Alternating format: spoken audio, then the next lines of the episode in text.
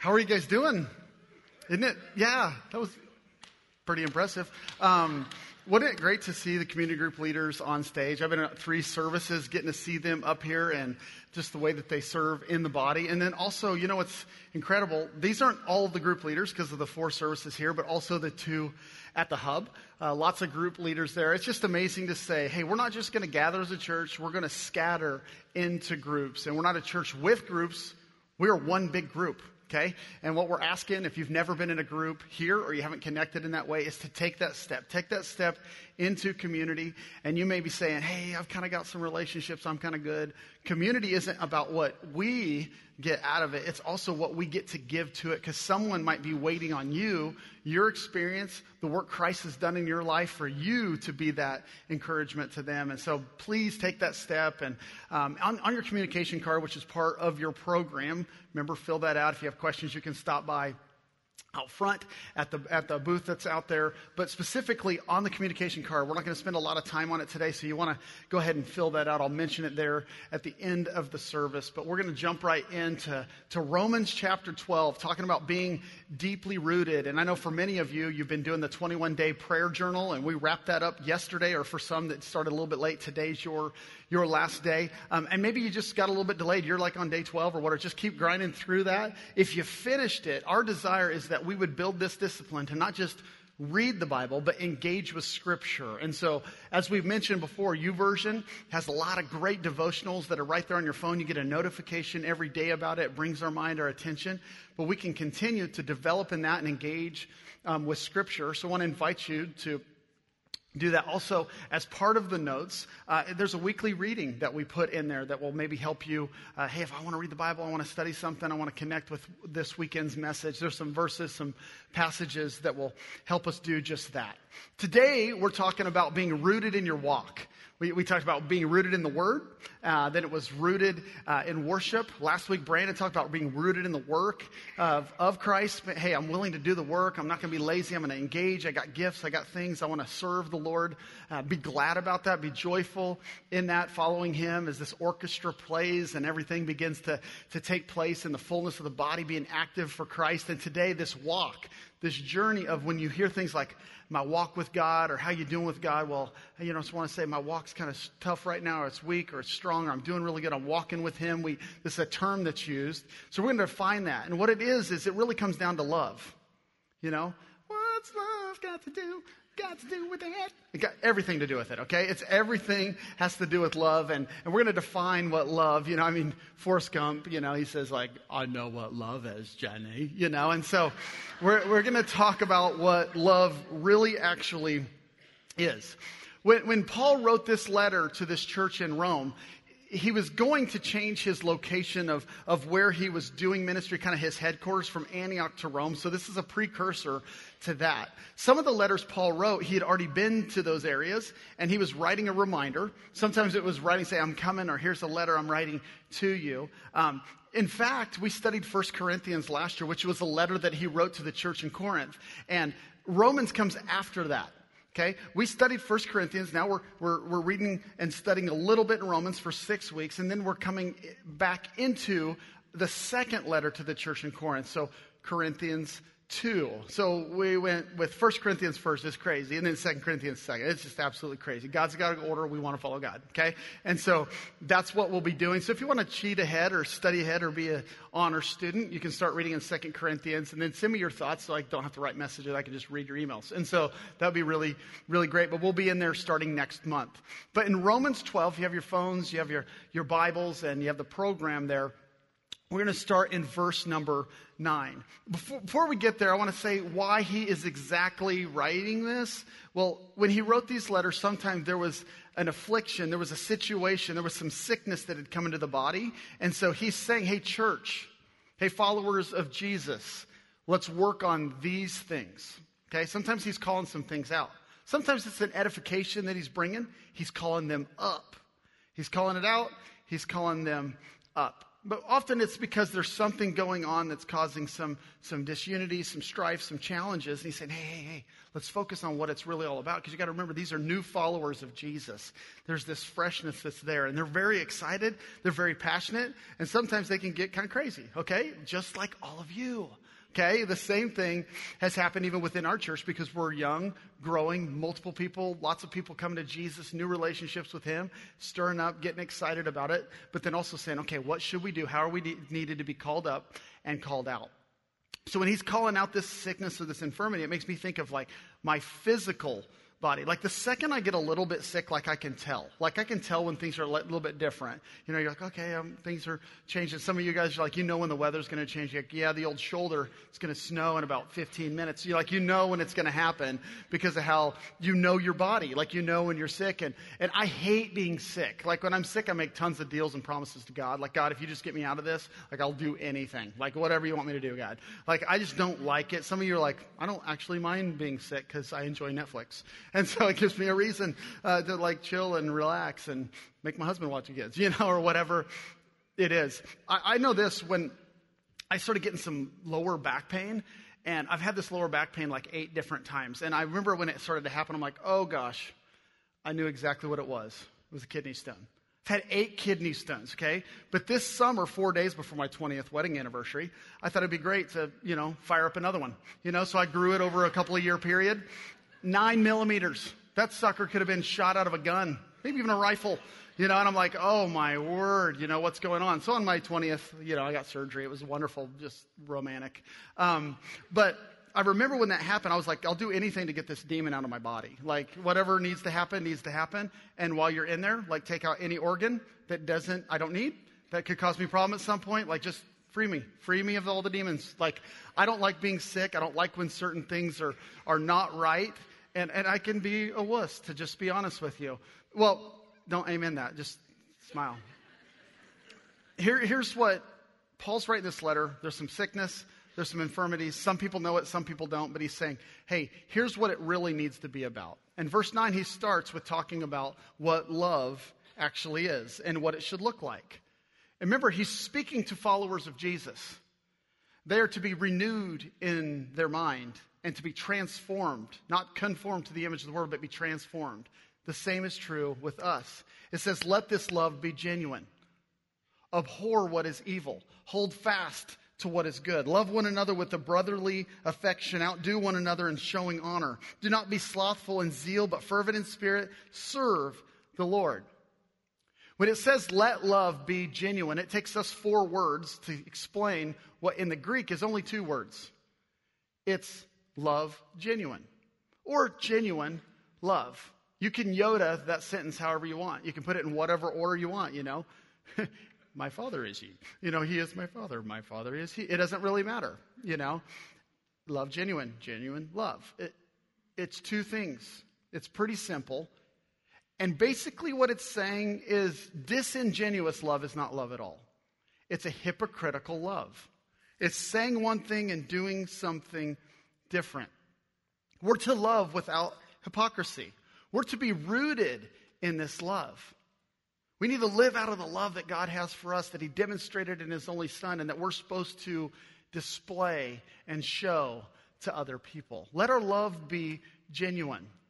And even just a couple of months ago, we did a vow renewal service in each of our four services, and four couples that we view as sages in our church and our ministry uh, were renewed their vows. And on that day, we read a passage out of 1 Corinthians 13.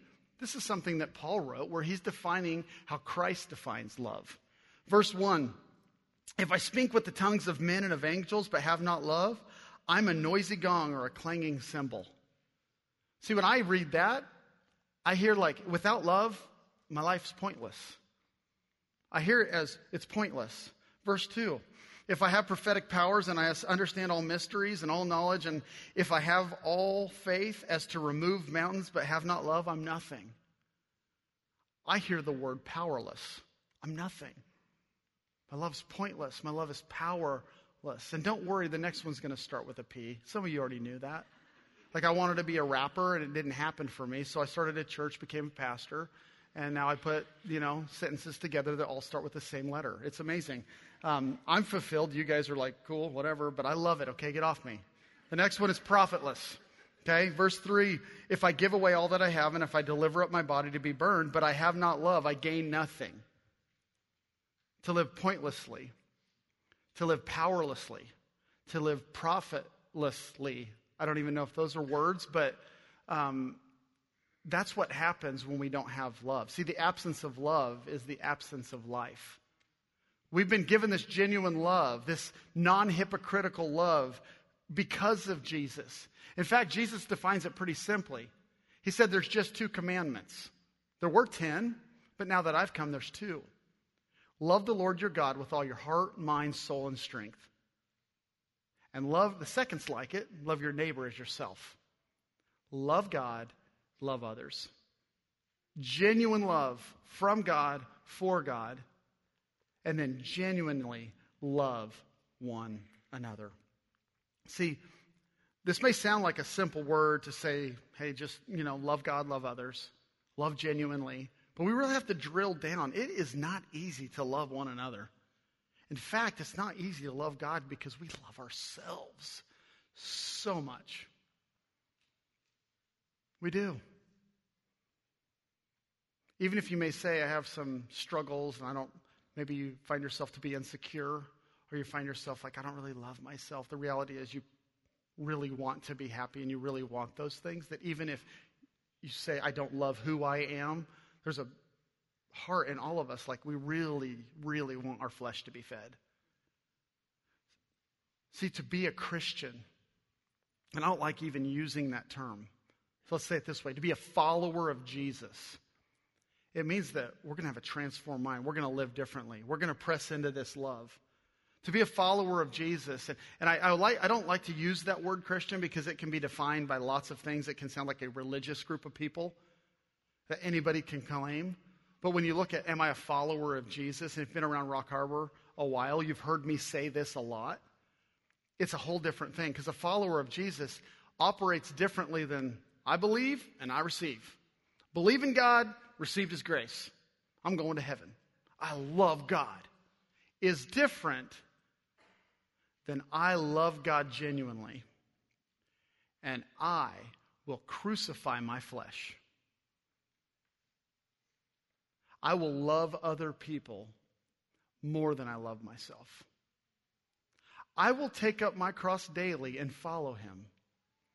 I will deny myself. Completely different than just saying, I believe and I receive. I've got my fire insurance. Not going to hell. Love the good Lord. Totally different than I'm willing to offer myself as a living sacrifice, holy and acceptable to God, which is my reasonable act of worship. These are two different things, two completely different things. So if we're going to let love be genuine in us, you know, it, it makes me think of a question. The question is this what has your gaze? What has your gaze?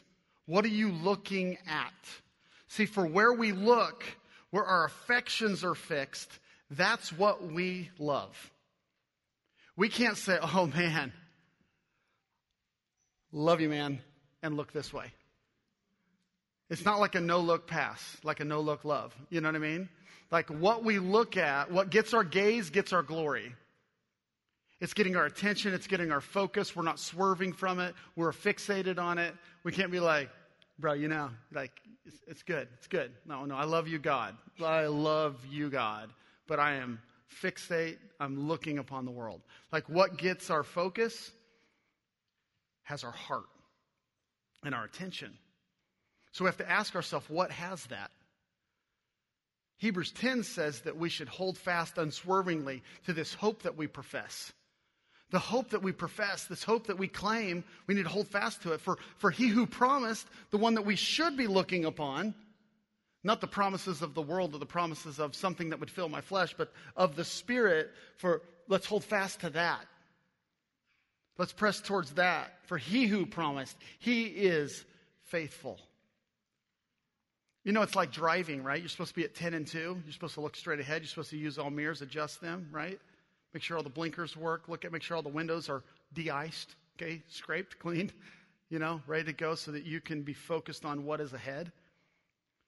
For where you look is where you're led, right? And so if you're like spanking your kids, you're going to be spanking a guardrail. Like that's how it happens. You're like, I'm not a swerver. Well, you're probably a veerer. Like I've never driven inattentively. I've heard of people that have. Um, and I know it happens, just reality. Um, but where you look is where you end up going. What gets your attention, you adjust the radio, this happens, right? Like our, that's exactly what happens. And we have to be careful. You know, when I look at the Idaho Driver's Manual, I read my Bible a lot. I read this probably almost as much. Um, when it talks about wildlife areas, which is an important part for our state, like I grew up, you know, in a state, uh, Kansas, where it's like, I mean, this section is like, don't hit cows. Somebody owns that cow. If you hit that cow, let's eat that cow. I mean, there's nothing really to talk about. But what it says here, it says small animals in the road are dangerous because motorists sometimes lose control while trying to avoid the animal. When you see a small animal in the road, think of your own safety. Okay? Small animal defined, I mean, you pick like squirrel, cat, you, you figure out whatever that is. Um, don't try to dodge it unless you're, unless you're sure it's safe to do so. For a big game animal, such as a moose, elk, or deer, which is significantly larger than your Prius, um, I added that part, but just think a moose and a Prius. That's a no brainer who's going to win. You're like, smart car. No, dumb car, big animal. So, anyways, um, that's, I didn't mean that. Like, to be offensive is funny. Um, when, you, when you see a large animal on or near the road, slow down and proceed with caution. These are herd animals. and others are usually nearby. Amen to that. Like, guys, this is good. This is really good. Um, hopefully, you're enjoying this as much as I am. Animals can move into the path of a vehicle so quickly that it's impossible to slow down enough to safely avoid hitting them. In this case, you must consider running over it as the safest alternative, even though the crash may damage your vehicle and will likely kill the animal. Concentrate on keeping control of the vehicle before during, and after the collision. That got really dark. Um, you know, welcome to Rock Harbor in Idaho. So, you know, people like, oh, the Bible is just really, you know, it's like the Old Testament. And have you read the driver's manual? Seriously. Like, things are going to die. Um, so, anyways, um, keep our attention forward. It, it says, like, don't swerve. Don't swerve. Don't go to the left or right. Look straight ahead. Fix your eyes straight ahead for what God has you, for you. Let your gaze be on Him only and Him alone. For what has our gaze gets our glory. And don't say you're looking this way when your eyes are this way, your time's this way, your focus this way, and everyone else knows it. But you're saying, I love the Lord. No. What direction are our eyes truly fixed? For when we swerve, we sin. When we swerve, we sin. And guess what? Our swerving and our sinning just doesn't impact us, it impacts everybody with us. Everybody in the car of your life. For you have family, you have friends, you have coworkers, you have people in the car of your life. And you need those people. For those people can help you. No one likes the backseat driver. But everyone loves avoiding an accident. Everyone. You don't care where the information comes from, even if it's not from your ocular cavity. And you saw something, you processed something, and you did something. You're thankful because someone spoke into your life rather than them being a consequence of a decision that you made. And we need that kind of community around us. We need people that will tell us there's trouble ahead. Hey, you should probably show, slow down. Men, as long as as often as we don't like that, we need that. We need it in the car, we need it in our life. For guess what? You need people that love you more than a friendship with you. Not one person said amen or that's good. So I'll say it again. You need people in your life who care more about you than the friendship they have with you.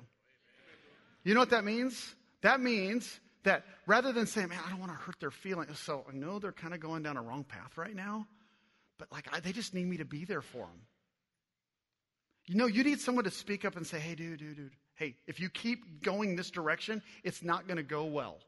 Hey, man, like you're telling me you're not angry, but I need to tell you, like, you're angry. And, I, and just so you know, like, you feel like you're passionate, I want to let you know, like, there's something inside you that you need to be careful of. Hey, you said you care about your marriage, but this behavior is not saying that you care about your marriage. You're saying that this is just a friend. Oh, you say he's just a friend, you know, or whatever. But there's something else, or you're saying this, but I'm here to tell you. Rather than protecting and just saying, hey, I just, I just need to be a friend, you know, they haven't actually invited me into that. No, I care about you more than the friendship. So if we have to lose or redefine a friendship, I'm willing to do that because I sincerely love you, and I'm asking for you to do that for me. I genuinely love you, so I'm going to abhor the evil that might be in your life. If you would please abhor the evil that's in my life, and if it begins to spring forth, would you please, please tell me? Would you please let me know? See, that's what groups are about. What I'm not saying is you're going to walk in the first week that you're there and they're going to go, hey, tell me the worst thing you've ever done. Yeah. I knew you were one of those. You know, it's not going to be like that. But we need to create conversations around Scripture. We need to create conversations around life. We need to sincerely pray for one another. We can't gather and, and we can't say, I have my group, I have some things. No, we need a structured environment. We live in a God ordered world. We need structure to the relationships we have. We need consistency to the relationship that we have because it does not take long to swerve. It does not take long to veer. And before you know it, there's separation from the community around you, and you will find yourself isolated. And there is an evil one that's out there going, That's what I was longing for. That's what I was working for. And I got them out by themselves and I got them away from it and I gave them some superficial things that made them feel safe, but they were not safe at all. For no, evil has won. And we need to guard ourselves and we need to protect where we have our gaze fixed upon. Hey, we made it through two words, guys, in the verse. Supposed to make it through verse 11. We read verse 11. We ain't going to get there. Okay, it ain't even going to happen. Not even close to happening. We're going to maybe get through verse number 10. If we're going to abhor what is evil, the question that comes to my mind is what has your glare? What has your glare? What do you hate? See, what has your glare means what are you giving the stink eye? What are you not liking? What are you, you know, mad dog and what are you looking at and going, I do not like that. That makes me nauseous. See, if we're going to define what love is, we also need to define what love hates. So love is genuine. Guess what? God says it's okay to hate evil. So we need to abhor evil. That's part of what love is. To hate that, that wants to come in to steal, to kill, and destroy. And before you start thinking that this license to hate means that you become the bad stuff patrol. You know what bad stuff patrol means? When you see bad stuff happening, you pull out your badge and say, I just want to let you know, this is like wrong, sinful. I'm just telling you, I'm part of the bad stuff patrol. I'm supposed to abhor what's evil. You need to change this in you. No, no, no. Abhorring what is evil means that you look at your wretched, sinful, hate filled, selfish, prideful, arrogant, self centered. Wow, does anybody else feel horrible about themselves? Because I'm like, oh, I can't believe I just said that to them. I should have said, Keith, yours. No, I didn't turn it into you. I said you, and then I didn't say me. So, anyways, the reality is, is we have fallen short. And before we start to look at the lives of other people, we have to look at our own heart and say, Have I? Am I? And what evil exists in me that needs to be snuffed out? And how can the life and light of Jesus Christ be alive in me when this much evil, this much like self centeredness, this much pride exists in me? For God, renew my mind, transform my heart. I want my worship to be good, pleasing, and acceptable. I want your will alive in my life. That's what it means to abhor evil. It does mean that we can have an anger towards something, a righteous anger. You know, when I think of righteous anger, I think of some of the passions that I have in my life. They're built out of having a righteous anger towards something. You know, like when I think about this community that I feel like deeply called to, Meridian, the Treasure Valley, Southern Idaho, our state, like I feel extremely called here, that I have this, this part of me that just hates the fact that not everybody knows the love of Jesus Christ. It hates the fact that there have been people that have been hurt by religion. It hates the fact that people that have been hurt by church or people that they just don't know that Jesus Christ loves them. They don't know and haven't found the freedom that's found in Him. Like, it gets me going. It really bothers me.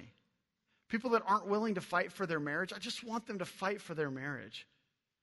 People that are living away from the love of Jesus Christ, students that don't know the hope that comes in Him.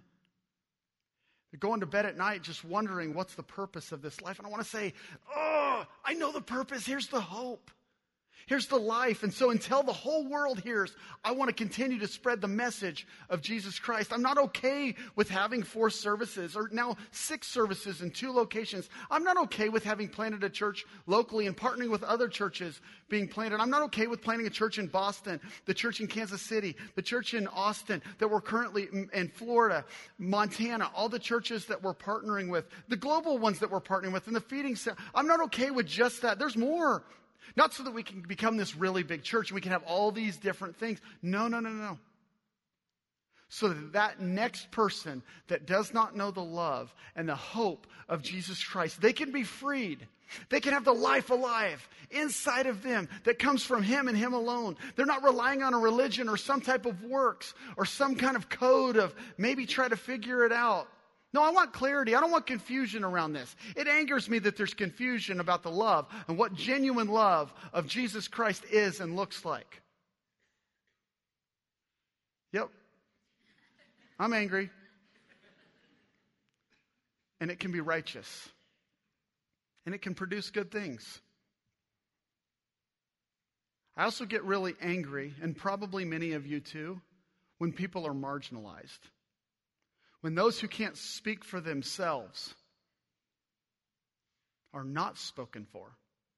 We have a responsibility in it. I read this this week. The devaluing of any human life and the excuses thereof to justify the why behind it, it will be held in full account one day before God. Make no mistake. This goes for all callousness in every human situation, whether that be with widows, orphans, refugees, racial, racial prejudice, and injustice, etc. And unequivocally, the taking of the life of the unborn. May we tremble at the thought of disregarding the creation of our great Creator. For life and death is but in His hands. This makes me righteously angry. We have a responsibility as followers of Jesus for everyone to know the love and the heart and the hope that comes from Jesus Christ. We have to fight for those who cannot fight for themselves. I love how Matt Chandler, a pastor in Texas, says it. As the church, we must not say of abortion, this is murder, without saying to the pregnant woman, we will serve you. If we are doing the former without the latter, we aren't truly understanding the gospel. We must listen, love, foster, adopt, give money, babysit, donate supplies, mentor young women, and support in whatever ways that God has equipped us. We have to serve we can't be righteously right. So you want to say, this is what the Bible says. I'm justified by whatever behaviors that I want to have, whatever I would like to post, whatever and however I would like to share. They need to know the truth. And I need to be very bold about that truth. Are you serving? Is your heart sincerely broken? Are you just looking for something to be mad at? Looking for some way to justify something else? Look at your life. Do you abhor the evil that exists in your life? Is the Bible clear? Do lives matter? All lives? Do we need to speak for those who can't speak for themselves? Do we need to serve them? Absolutely. And as followers of Jesus, we need to serve as Christ served. He didn't come to prove his point. He came to be a servant of all. And he offered his life down in love. And behind every post or everything that you want to say, or however you want to say it and however you want to justify it, I want to let you know there are not five, there are not tens. There's not hundreds. There are thousands of women that live in our community that made a decision last year, 10 years ago, 20 years ago, 30 years ago about a life. And many of which live with guilt and shame and hurt, and you're forgetting about them in your post. And you might be forgetting about them in your comment. And they need to be comforted, and they need to be remembered, and they need to be graced, and they need to be loved, and they need to be served. So let's be cautious when we abhor evil. Let's do so in the right way. Because if we do it in the right way, guess what? Your love's genuine. And God will heal it, and He'll use you to bring comfort to someone and bring life to someone. We get the privilege that we get to partner with Stanton Healthcare.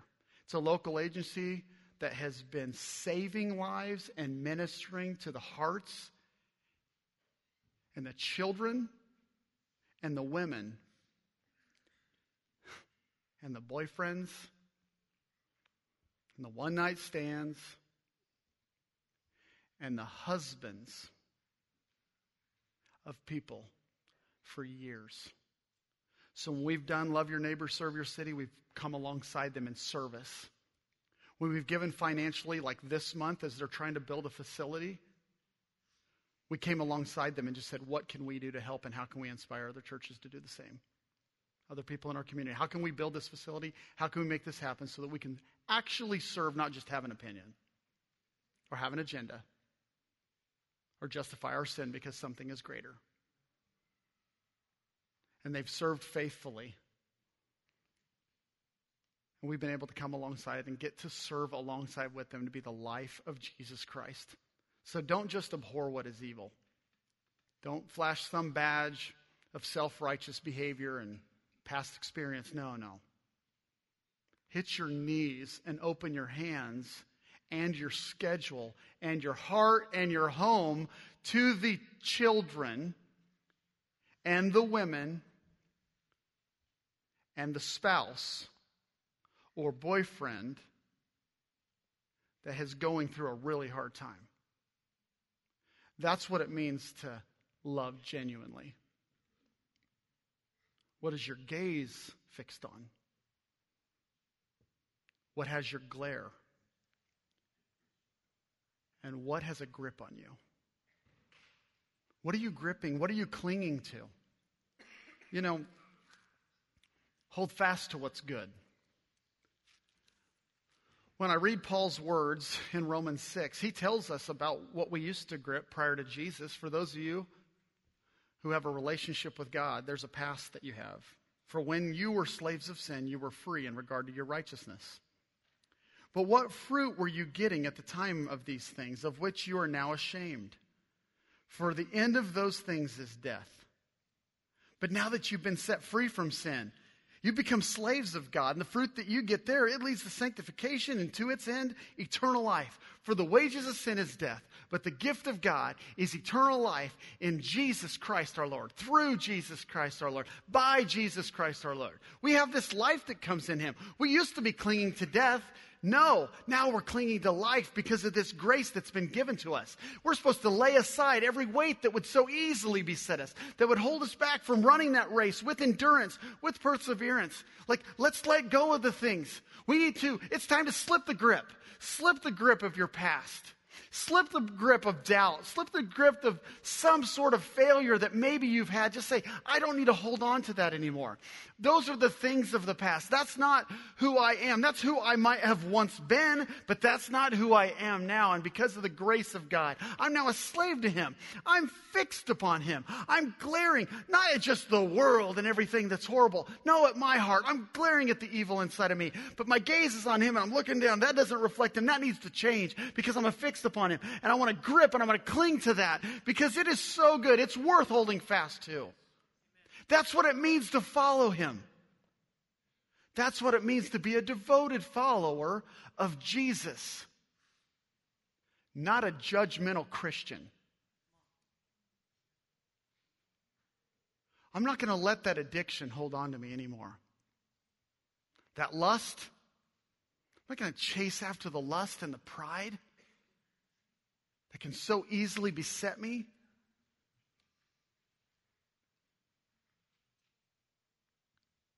I'm going to fight. I'm going to fight for the holiness of Christ alive in me. Ah, we're, most of us are church people in here, right? We don't have addictions, really. If we reflect our community in any way, shape, or form, there are dozens of people in this room addicted to alcohol. There are dozens of people addicted to some type of drug, whether it be prescription, whatever it would possibly be. There are dozens of people in this room that are addicted to gaming. Now's not a time to laugh. It's a reality. This is not a kid thing. This is like no matter what age, we, we find an addiction, we find something, whether it be watching movies, whether it be Netflix, whether it be something, we, we have this addiction that gets us to our safe place, that gets us some me time, that gets us some focus, we, where we can turn off this so we can turn on what we want that will fill our flesh. And I'm not condemning, like, entertainment's horrible. I'm just saying don't let it be an idol for you. If there's an addiction, it's there. Like, identify that there's an addiction there. It has my gaze, it has my focus, it has a grip upon me. And now I'm going to glare at it. And I'm not going to let go of this. I want to, by the grace of God, be freed from this. Spending. There are some that you are gripped by materialism and you just spend, and you don't spend a lot because you go to Marshall's but you are addicted to spending. There is an addiction there for you.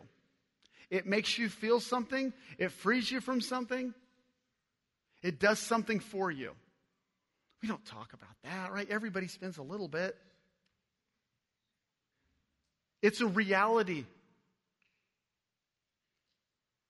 It separates. And it needs to be identified. I just got back from Ethiopia on Friday night with my wife. And while we were there, we got the chance to spend some time at a ministry called Mission 1010. And at Rock Harbor, we've been able to partner with them on two occasions. Help them out in some different projects. They create an environment. They have an orphanage. They have a feeding center. They work with women to empower them because they're marginalized and create businesses and get their families on the ground. Lots of men leave relationships and all sorts of things, and they get to minister deeply. We got to provide them with some goats for their Christmas celebration. Like, I don't know, we invest outreach money in a lot of ways. Goats are awesome. Like, they love goats. Not to play with, to eat. Okay? And they're like, hey, man. And they're like, no, we're eating them. Like, when they come in, they're like, oh, yay, we get to play. No, they're like, it's almost dinner. You know, I mean, that's how it is and they got the privilege. We got a per, well, we didn't buy a handful. We bought like arms full of goats for them to be able to have a Christmas celebration. And part of that Christmas celebration, we got to buy every kid a brand new pair of tennis shoes.